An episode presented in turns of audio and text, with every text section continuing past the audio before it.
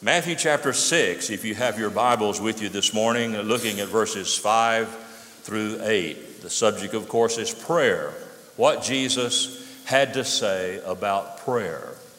Matthew chapter 6, again, a series of looking at the Sermon on the Mount on how to live your life according to Jesus. Matthew chapter 6, verses 5 through 8.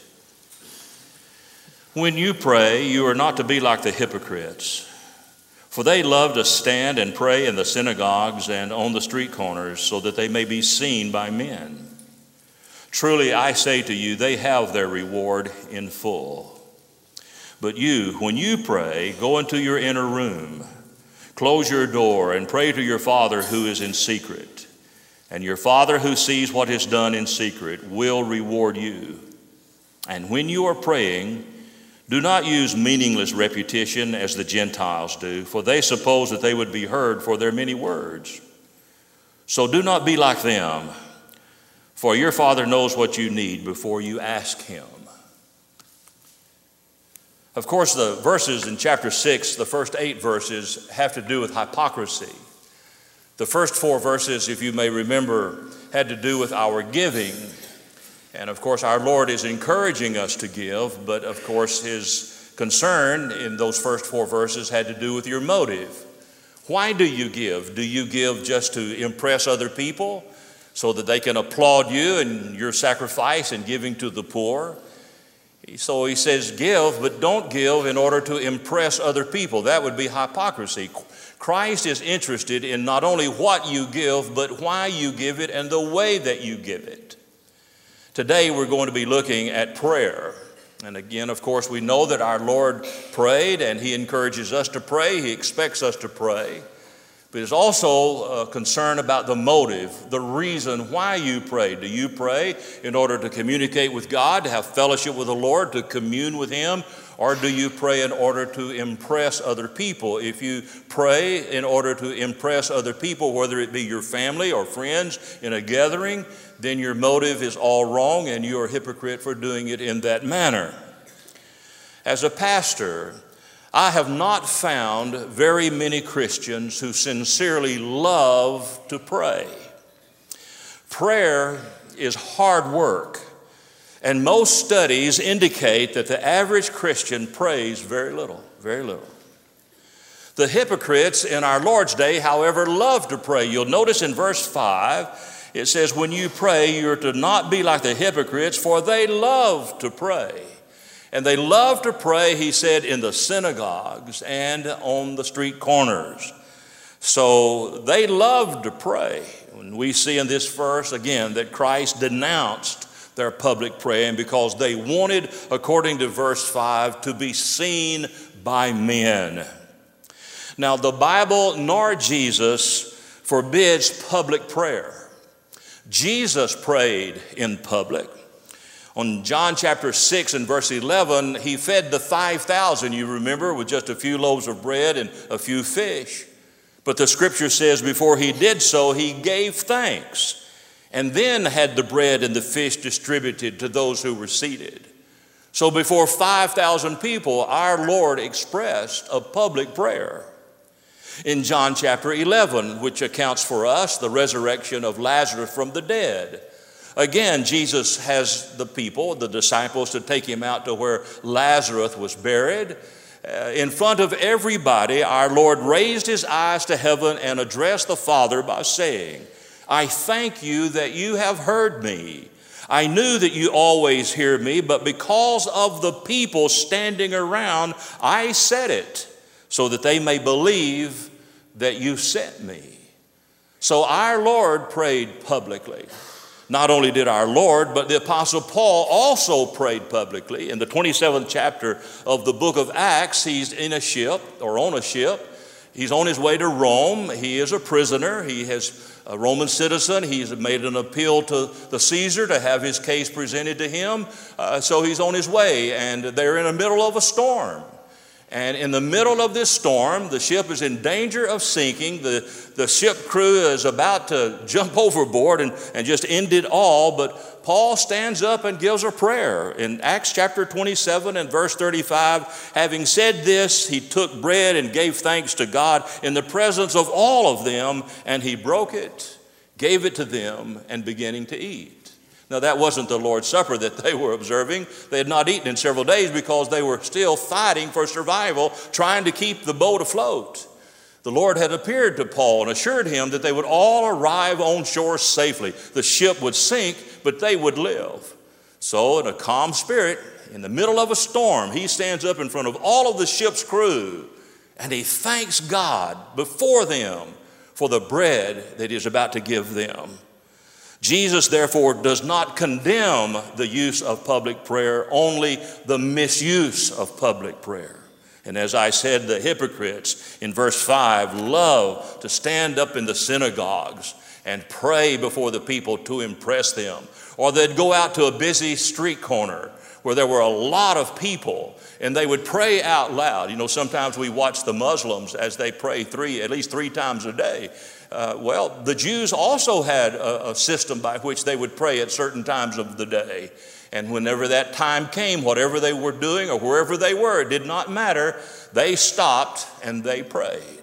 Now, the question that Jesus might arise was Did you work out your schedule so that you make sure that you happen to be standing at the right place at the right time where the most people were? so that you could impress all of these people how religious you were and how fervent you were in your prayers, if that's the reason why he says you're being a hypocrite. Notice in verses 5, 6, and 7, three times our Lord said, When you pray, when you pray, verse 5, he says, When you pray, you're not to be like the hypocrites. Verse 6, but you, when you pray, go into your inner room. Verse 7, and when you are praying, he says, so our Lord did not say, if you pray, He said, when you pray. He expects you, as a child of God, a disciple and follower of the Lord Jesus Christ, to spend time with Him in prayer.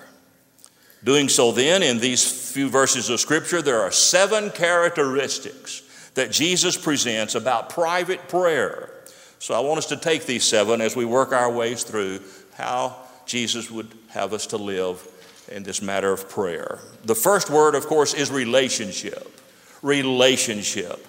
Notice in verses 6 and in verse 8, he says, Pray to your Father who is in secret, and your Father who sees in secret will repay you. And then in verse 8, he repeats it, Your Father knows what you need. So those two words repeated three, three times, Your Father your father, your father, that speaks of a personal relationship with you and God.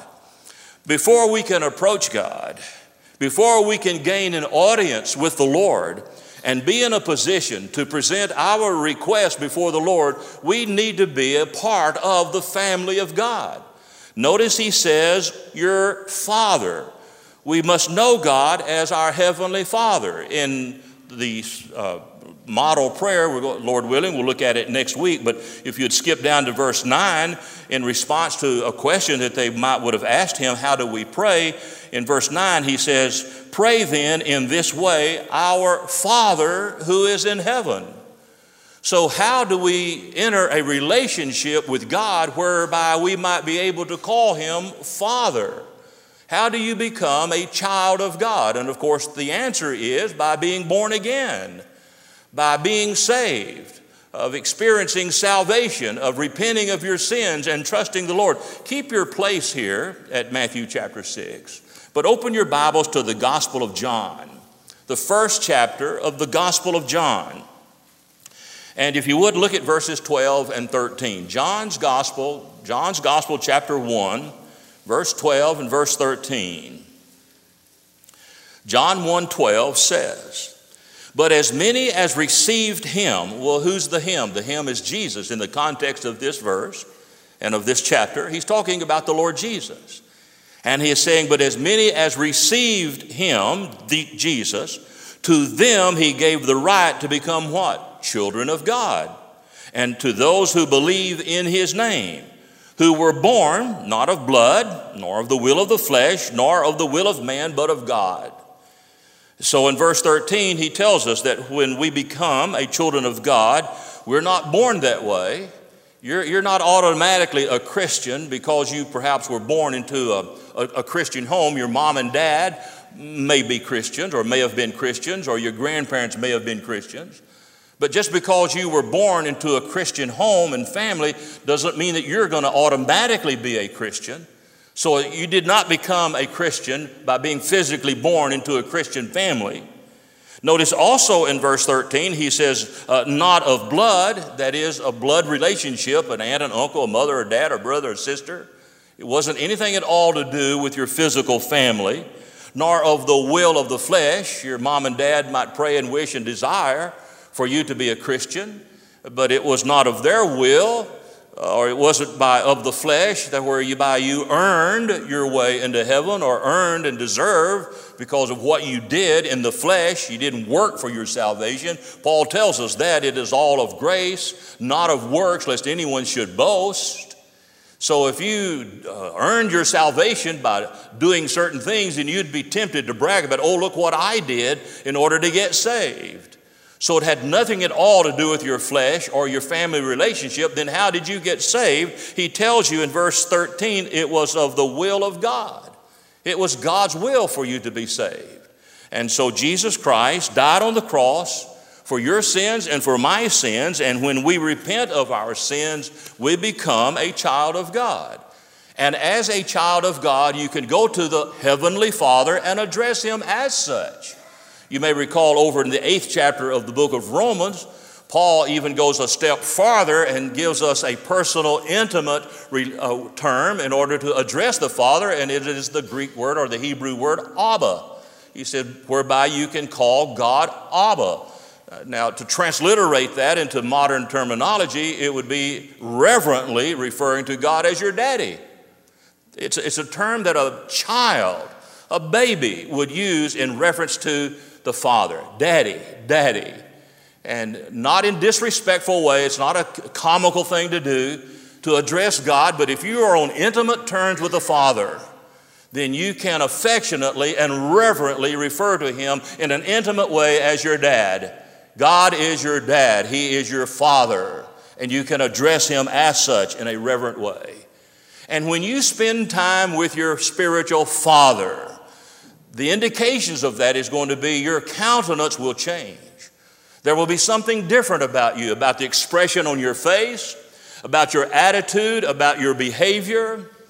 Think about Moses for a moment. Moses, according to the 34th chapter of the book of Exodus, went up into the mountain to commune with God and to receive the Ten Commandments. He was there for 40 days.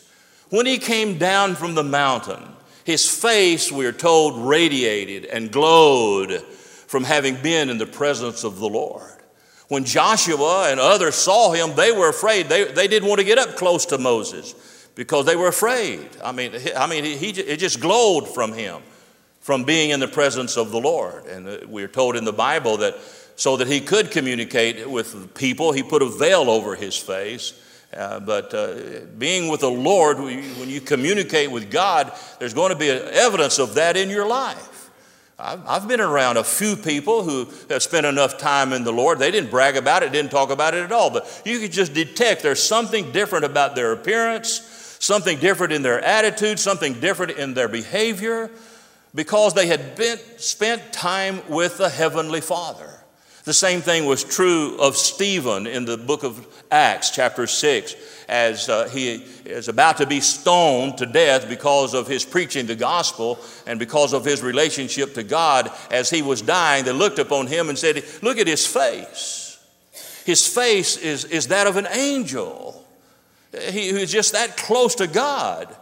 And, and then you have Peter and, and, and John as, as they uh, are told not to, uh, not to preach the gospel. And, and, and the people who were telling them and forbidding them to do that looked at Peter and John and they scratched their heads and they looked in amazement. They, they were uneducated men, undisciplined men, and yet it was said of them, they detected that they had been with the Lord.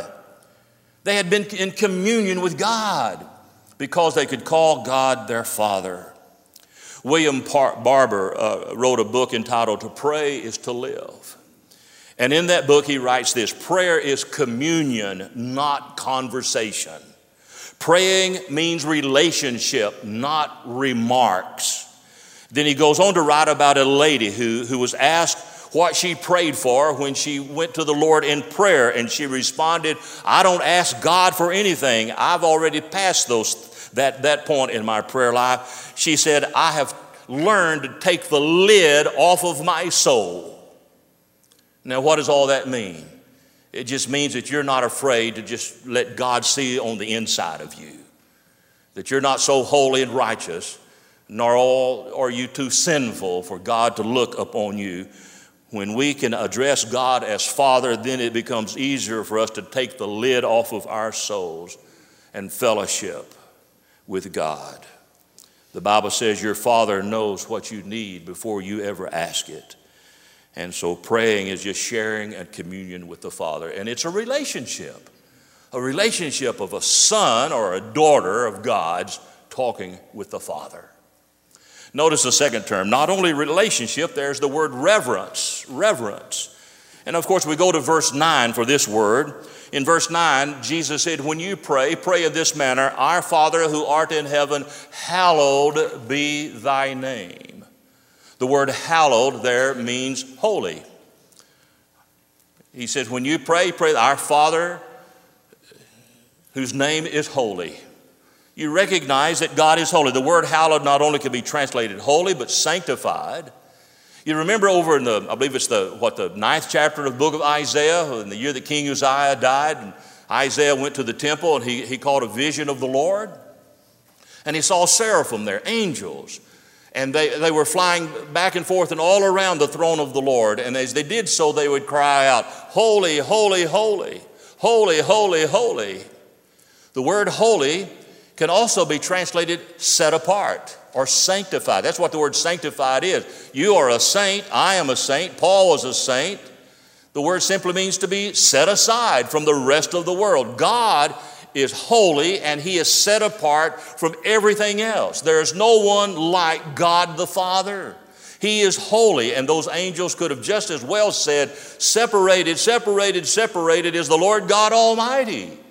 He is holy, and we are to respect and honor and esteem God, for He is holy. Isaiah 57 15 says, God is the high and exalted one who lives forever, whose name is holy holy.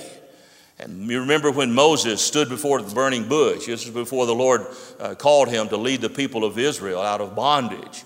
He was out keeping watch over his, his flock, he, he was a shepherd. And um, he saw in the distance a bush was burning. And he said to those who were with him, Y'all stay here with the sheep. I'm going to go see what that, uh, what's going on over there. There's a, a bush on fire, and yet it's not being consumed. And then when he gets there and he stands before the burning bush, there's a voice that speaks to him. It's the voice of God. And the first thing that the Lord says to him is, Moses, take off your shoes. The ground on which you are standing is holy. It is holy. Wherever God is, that place is holy because God is holy. And wherever God is, is a holy place. Then you remember uh, Daniel Another example of a person who recognized his own unworthiness in the sight of the Lord, in, uh, the Lord in Daniel 9 3, he said, I seek him by prayer and supplication with fasting, sackcloth, and ashes. A way outwardly that he expresses his grief and sorrow over his sins as he uh, communicates with a living God. You remember in the New Testament, in the Gospel of Luke, when Jesus used the boat that belonged to Peter to stand in as he preached to the multitude on the side of the, of the Sea of Galilee. And when he finished, uh, he told uh, Peter to push out into the deep. And when he got out into the deep portion of the Sea of Galilee, he said, Let down your net. And Peter, being a professional fisherman, as well as Andrew and the others, said, Lord, we've been out here fishing all night. We haven't caught a single thing. Nevertheless, at your will, we'll let down the net. And when he did, the Lord told that school of fish, jump in that net. And those fish filled up that net. Got so many fish in that net, Peter couldn't pull the net into the boat by himself. He had to call for the other fishermen to come over there and help him. Realizing then that he had just witnessed and experienced a miracle, he fell at the feet of Jesus, who was still in the boat with him, and he said, Depart from me, O God, for I am an unclean person. He recognized his own sinfulness and he recognized that he was standing in the presence of a holy individual. And that's the way we are to have an attitude such as that, that when we approach the throne of grace in prayer, that we are standing on holy ground because we are communicating with a God who loves us, a God whom we can address as Father, but nonetheless a God whom we should respect and revere and consider him to be holy of all things. So it's a relationship. It is a reverence thing that we ought to have. And then the third is a reality, a reality. We might also use the term be real. Be real. Don't be a phony when it comes to your praying. Don't try to impress God. You can't impress God, neither can I. You're not righteous enough. You're not holy enough. You don't meet the requirements. God is not impressed one iota with you or who you are or what you do, but He loves you, He cares for you. And so when you go to talk to Him, just take off the facade Take off the mask and just be yourself in the presence of the Lord and be real. God created you, He understands you better than you understand yourself. So in verse 5, listen to what the Lord says. You're not to be as the hypocrites. You remember the word hypocrite? It literally means two faced. In other words, don't be one, one kind of person to one group of people and another kind of person with another group of people, or one kind of person before all the multitude, but then another person before God.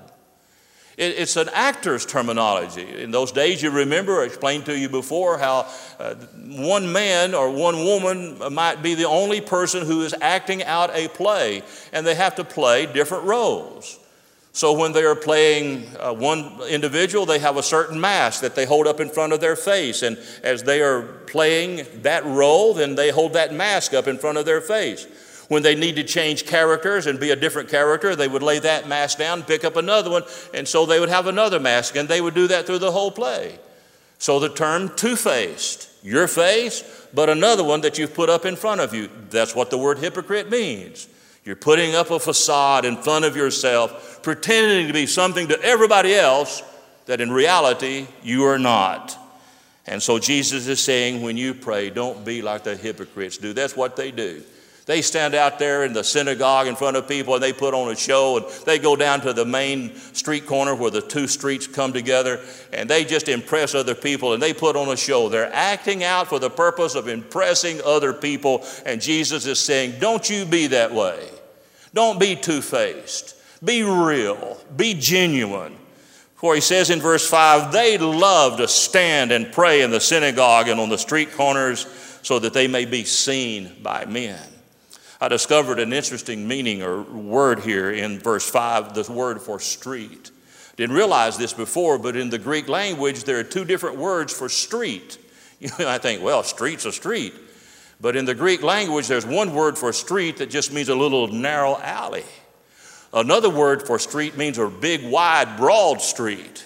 And it is this second term that Jesus is using here when he says, Boy, they love to stand at the street corners. They'd love to go down there where the street is real wide and broad. And There are just a whole lot of people down there. They don't want to go down a dark alley where nobody can see them.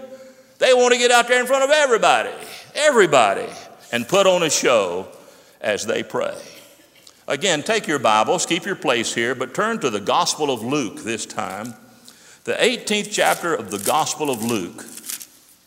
In the 18th chapter of Luke, uh, and uh, verse, verse 9, beginning with verse 9, Jesus tells uh, about a Pharisee and a publican who goes to the temple to pray.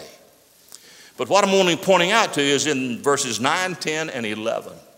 Luke chapter 18, verses 9, 10, and 11. Verse 9 says, And he also told this parable to some people who trusted in themselves. Now, now notice that word trusted in themselves, that they were righteous and viewed others with contempt. Two men went up into the temple to pray, one a Pharisee and the other a tax collector. Now look at verse 11 the, the Pharisee stood and was praying to God? Oh, well, not really. Notice what it says in verse 11. The Pharisee stood and was praying to himself. Oh, to himself. Won't impress himself. And then he says that he prayed to himself and said, God, was he calling himself God? I don't think so, but nonetheless, I found it interesting. Verse 9, he said, they trusted in themselves. The, the word trusted in themselves in verse 9 means they had great confidence in their own righteousness and scorned everyone else. They just thought everybody else just the scum of the earth. Not me. I'm a righteous person. But when he stood to pray, Jesus said he wasn't praying to God, although he addressed God in reality, he was praying to himself. And notice how he downgrades the, the, the tax collector. And of course, they hated tax collectors. Verse 11 says, as he prays, God, I thank you that I am not like other people, swindlers, unjust, adulterers. And then looking over at the guy who was standing next to him, the tax collector, he said, I'm not even like this tax collector over here. He's part of the IRS. Verse 12, I fast twice a week. I pay tithes of all that I get. But the tax collector, standing some distance away, was even unwilling to lift up his eyes to heaven, but was beating his breast, saying, Oh God, be merciful to me, the sinner. I tell you, this man went down to his house justified rather than the other, for everyone who exalts himself will be humbled, but he who humbles himself will be exalted. So Jesus says, Be careful when you pray, be careful, be real, be genuine. When we pray, our prayers must be real. They must be real. As Charles Spurgeon said, the prayer of the heart is the heart of prayer. Matthew 15, 7, 8, and 9 says, Jesus said, You hypocrites, rightly did Isaiah prophesy of you. These people honor me with their lips, but their hearts are far away from me. So it's a heart problem, a pride problem. So, relationship, reverence, reality, be real. Now, notice number four, and that is retreat. Retreat. Going back to Matthew chapter 6, look at verse 6. Go into your inner room and when you have shut your door, pray to your Father who is in secret. Now, some translations use the term closet. Go to your closet and pray. Go to your closet. But that, that's, that's really not the term at all. It literally means your inner room, your inner room. And even that, many people, and I tend to agree, I didn't really realize this until I started studying it again. They didn't have closets in their houses in those days. Now, the, the king might would have, or the real, real wealthy person might, because they could afford to have a bigger house. But the average person of that day lived in a one room house. I mean, the kitchen, the living room, the bedroom were all in one room. They didn't have a, a closet to put their clothes in. They didn't probably have any, only clothes they had was what they had on, probably. And so they didn't have a closet. They didn't have a, a separate room for a kitchen or for a dining room. It was just one room. And so some translate this literally to mean that your dwelling place. And what he's saying is when you go to pray, don't stand out there on the street corner and don't just go to the synagogue and do this. Go to your house. And when you get there, it's the only room you've got, close the door behind you and just shut the whole world out. And there in your one room shack, in this one room building that you call your house, your home, when there's nobody else there. Maybe the wife or the kids are outdoors going shopping or playing or whatever else. Just there, you close the door and in private, just between you and God, you pray and just, just pour your heart out to God. Just lift off the, the lid of your, house, uh, your heart and your mind and, and just, just let God speak to you and be in communion with Him. Oswald Chambers, many of you read his devotional, My Utmost for His Highest, said this about what Jesus was talking about. This is what Oswald Chambers wrote Find an inner room in which you can pray when no one even knows you're praying. Shut the door and talk to God in secret. Have no motivation other than to know your Father who is in heaven. It is impossible to carry on your life as a disciple without definite times of secret prayer. You cannot be, you cannot be a good disciple of Jesus Christ if you don't spend time in prayer. And you've got to go somewhere private. When I was growing up in my hometown of Pittsburgh, Our high school principal was O.S. Acker.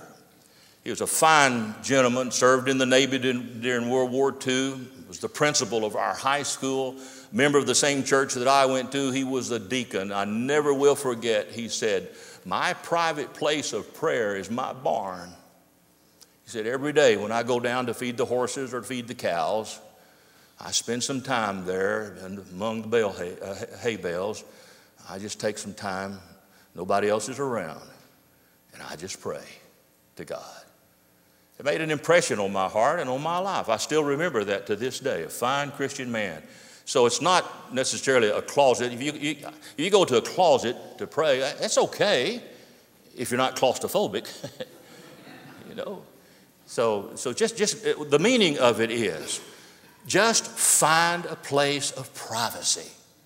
Nothing wrong with public prayer, nothing wrong with having a prayer partner, but there ought to be some time when there's nobody but you and God. That's all. Just in private prayer, you talk to the Lord.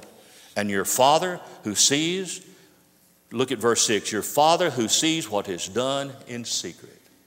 Did you know, and I'm sure some of you have experienced this, you can tell God anything that's on your heart. You can't surprise God. Uh, you can't tell him something that he doesn't already know. And while you and I may be hesitant to confess to somebody because I don't want him to know, I don't want her to know what I've been doing, you can tell God. Can you keep a secret? I can. It's the people I tell that can't.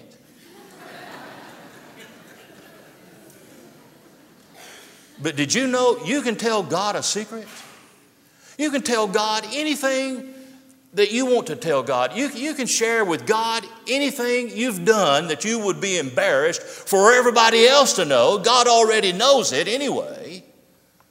He's not going to hold it against you, and He's not going to tell somebody else. You can have confidence. You can trust God to keep a secret. And if you'll just pour, you take the lid off of your house, off of your heart, and just, just talk to God. You'll never call upon the God and, and, and get a busy signal. You know, God is great and mighty. And, and I don't know how He does it, but He can, he can hear everybody praying at the same time. I don't know how many people are here this morning, but if all of us were to just stop suddenly and start saying a prayer to God, God could hear every one of us as though we were the only one He was talking to, or that you and I were talking to. How does God do that? I don't know. He's just God. And He can hear everybody praying at the same time, simultaneously. And, and He can keep a secret. And so retreat from the world. Get in that private place somewhere and just you and God and fellowship with Him, commune with Him, talk to Him, confess whatever sins you need to confess to, and go away relieved and refreshed and renewed and with great joy with the God the Father. So retreat. Number seven, repetition. Repetition. Now, in verse 7, uh, Jesus said, Do not use meaningless repetition. And uh, uh, the word meaningless here means vain or empty. Uh, it means uh, speaking without thinking. Uh, so, the Lord willing, when if we're allowed to live long enough and, and get next week into the Lord's Prayer, back in the medieval days, um, the, the priest would, would, of course, read Latin. The, the Bible was printed in Latin, and they spoke Latin when it came to do the uh, Mass and, and other things. Uh, there, there is a, a, a Latin word that, that gave rise to the English word patter, P A T T E R, patter. Write it down, look it up in the dictionary, patter, patter. The word patter in the Latin language, it's an abbreviation of paternoster, paternoster. And paternoster means our Father, our Father. And according to Webster's New Collegiate Dictionary, the word means empty chatter empty chatter. It means, uh, it just means talking without really meaning it. just means just chatter. You're just talking. It doesn't, it doesn't make any sense what you say. You, you know, some people just love to talk. You just have to hold up, time out a minute, let me say something, would you? And so paternoster, they, got, they, they would say paternoster, our Father, so fast that it sounded like they were saying patter, patter, patter, patter, patter, patter. Just repeating words that mean nothing, that just mean nothing. And too often, sacred phrases become Christian bywords used in mechanical fashion. The Lord's name may be taken in vain more in church than in any other place. Do you know that? It can. God wants us to be genuine in our prayer. Now, uh, an example of this, and I, I, I, may get into trouble here, but, but take your Bibles and turn to 1 Kings 18, the book of 1 Kings, chapter 18. 1 Kings, chapter 18 is the showdown between God and the, and, and, uh, the pagan god Baal. Oh, Elijah gets them on Mount Carmel and he challenges them. He says, Let's just have a showdown to see whose God is real God. And he says, uh, you, there, Here are two bulls, and uh, uh, you, you select one. You, you got 450 prophets here, and, and so you, you, you get your men together and you take, select one of these bulls and, and uh, build an altar and, uh, and uh, build a, burn it, sacrifice it, and then you call upon your God and when you get through, I'll do the same thing. I'll take the other bull and I'll build an altar and I'll call my God. And whichever God answers by sending a fire and consuming the altar and the sacrifice that's on it, he'll be the real God. So here are these uh, prophets of Baal and, and Jezebel, and they put their altar up and they take the bull and they sacrifice it and they put it on there and then they start dancing around. And they're calling on their God, Oh, Baal, answer our prayer. Send fire and consume this sacrifice. But they don't get an answer. if, if you would look at it in 1 Kings chapter 18, skip down to verse 25. So Elijah said to the prophets of Baal, Choose one ox for yourself and prepare it first for you, or many, and call on the name. Verse 26 Then they took the ox which was given them, and they prepared it and called on the name of Baal from morning until noon, saying, Oh, Baal, answer us. But notice in verse 26, but there was no voice, and no one answered. And they leaped about the altar which they made. It came about at noon that Elijah mocked them and said, Call out with a loud voice, for he is a God.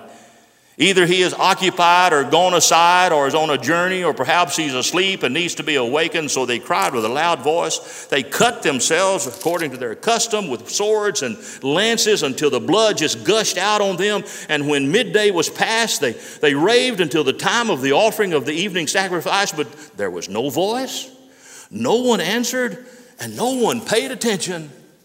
Imagine that. Nothing. And I'll tell you, here's where I get in trouble and I probably, my wife will work me over on this one when I get home, I guess. Look at verse 27. It came about at that time Elijah mocked them and said, Call out with a loud voice, for he is a God, either he is occupied or gone aside. That expression, gone aside. Now, if you have the King James Version, now this is scriptural, okay? If you have the King James Version, it's the word pursuing. Maybe he's pursuing. The New King James says he's meditating. That is, your false God is meditating. The New Living Translation says he's relieving himself. And the Living Bible says he's sitting on the toilet. That's what Elijah says. That's literal Hebrew, folks. Watch all the teenagers now when they get home, they're going to look, look this up. That's what, that's what Elijah is saying to him in verse 27. Call out with a loud voice, for he is a God. Either he is occupied or he's sitting on the toilet. He doesn't have time to listen to you. He's meditating. That's what it says. He's mocking them. Chatter, chatter, chatter. Doesn't mean a thing. But then Elijah calls upon his God. Not only does he build an altar and lay the calf on it, or the bull, he has water poured all over it. He doesn't chatter.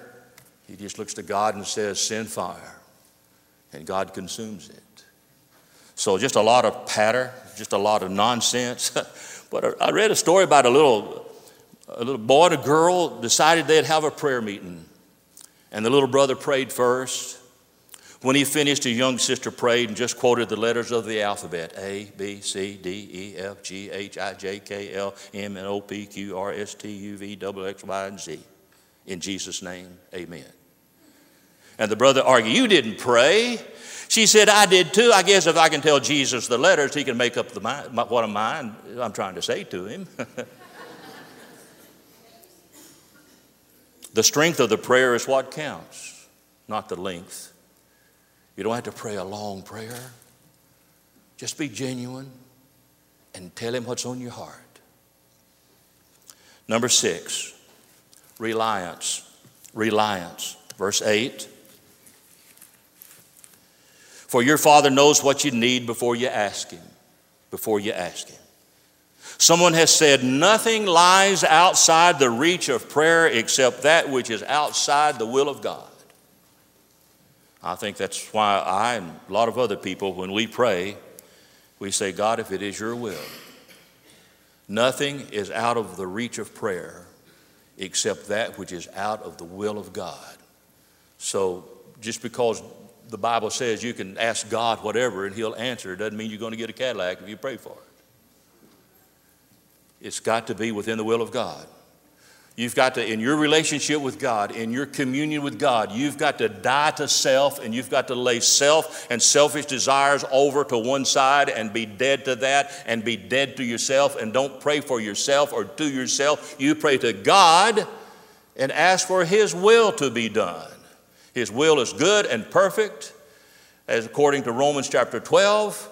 And, and, and then in Romans 8, all things work together for good to them that love God. God has promised to supply all of our needs, not all of our wants.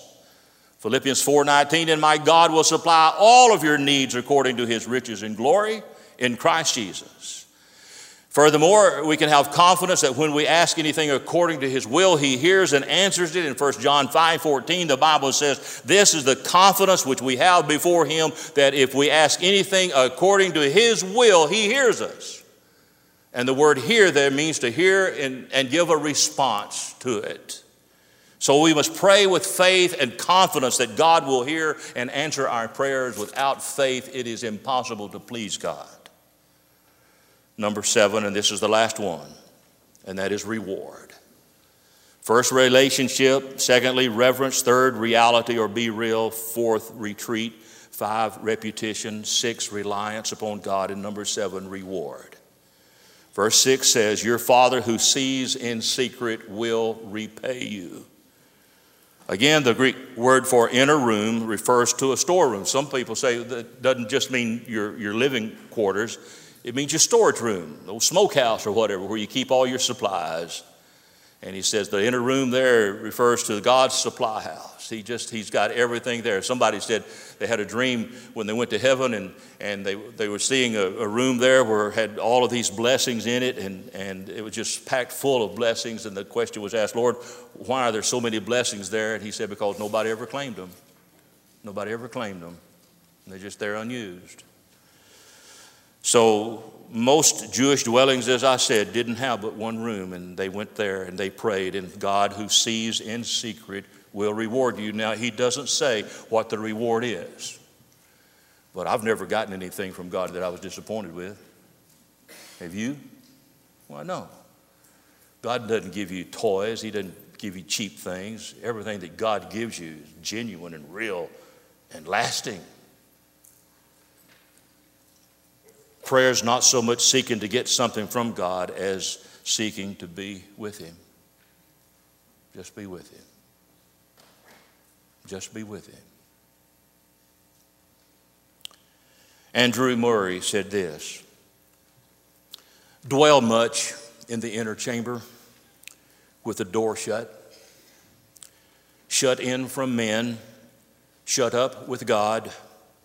It is there that the Father is waiting for you.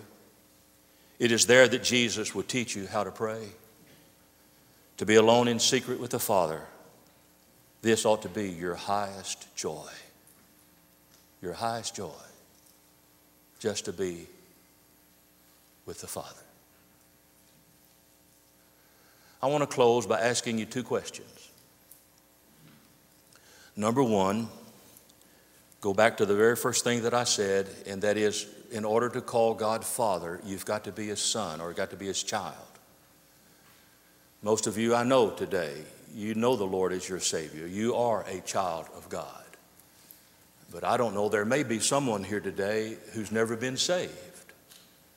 You're not a child of God. Oh, you may, you may be religious, you may go through the dis, you know, actions of it. But I'm talking about do you have, do you know God in a personal way? Can you not only call him God, can you call him Father? Can you call him Abba, Daddy, in a reverent, respectful manner? Do you know Jesus Christ as your personal Lord and Savior?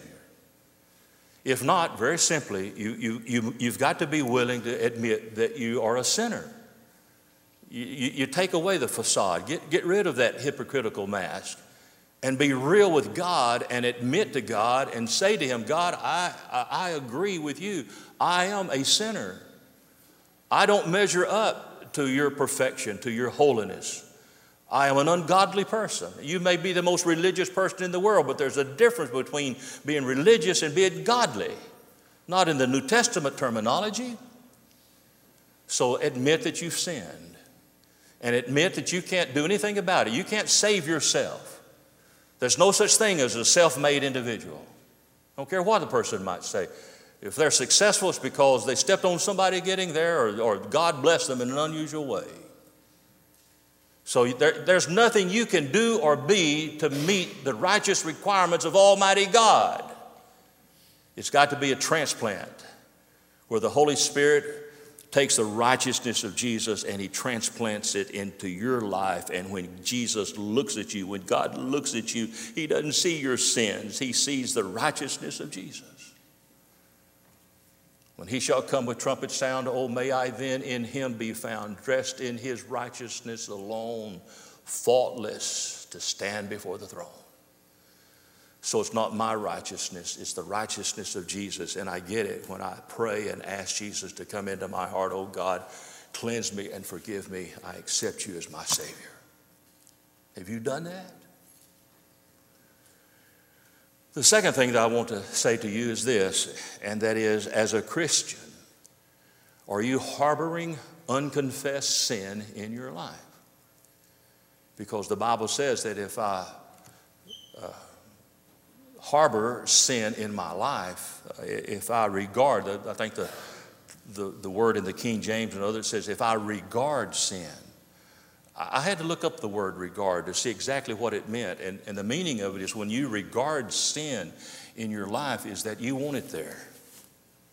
You, you, may give everything else over to the Lord, but there's just this one little sin that's in your heart, and you, you keep it there. It, it's back in the dark corners of, of your heart somewhere, and every once in a while you pull it out and you pet it and you pamper it and you feed it and you enjoy it and you stick it back in there. You never get rid of it. There's just some sin that you enjoy doing, and you cling to it and you hold on to it. God, I give you everything else but this. Everything else but this. If you keep unconfessed sin in your life and you don't repent of it, oh, you'll, you'll, you won't lose your salvation, but you'll lose the joy of communing with God. You, you are hamstringing the Lord of wanting to do in your life wonderful things, and you'll miss out. You're going to end up on the short end of the stick, as we say. And if you harbor sin, God cannot and God will not bless you and use you as He would like to. He can't. You've got to be obedient. You've got to be surrendered to the Lord. You've got to give Him the keys to every single room in your life.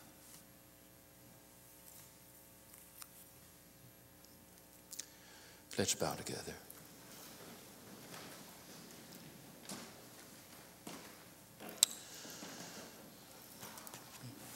Holy Spirit of God, don't take my words, as you well know. They're just my words. But take your word. Take the words of this holy book. These words, Holy Spirit, that you inspired others to write and recorded the words of, of our Savior, who talk to us about being genuine in our prayers, to not be hypocritical, to not hold on to the ways of this world, but to come out from among the people of the world and the ways of the world and the philosophy of the world and be dead to self and not pray to self, but to pray to you. Oh God, there's nothing that we can keep hidden from you. You know everything that there is to know about us. You know the deepest, darkest secrets. And it's encouraging to know that when we come to you in private and share with you, finally, those deep, dark secrets, we can do so with confidence, knowing that you're not going to betray confidentiality and that what we say is just between us and, and you. And you'll cleanse and you'll wipe it away and you'll give us a new clean heart and a new way to live. A, pan, a plan to follow and the power to, to be what you desire us to be, which is more like Jesus.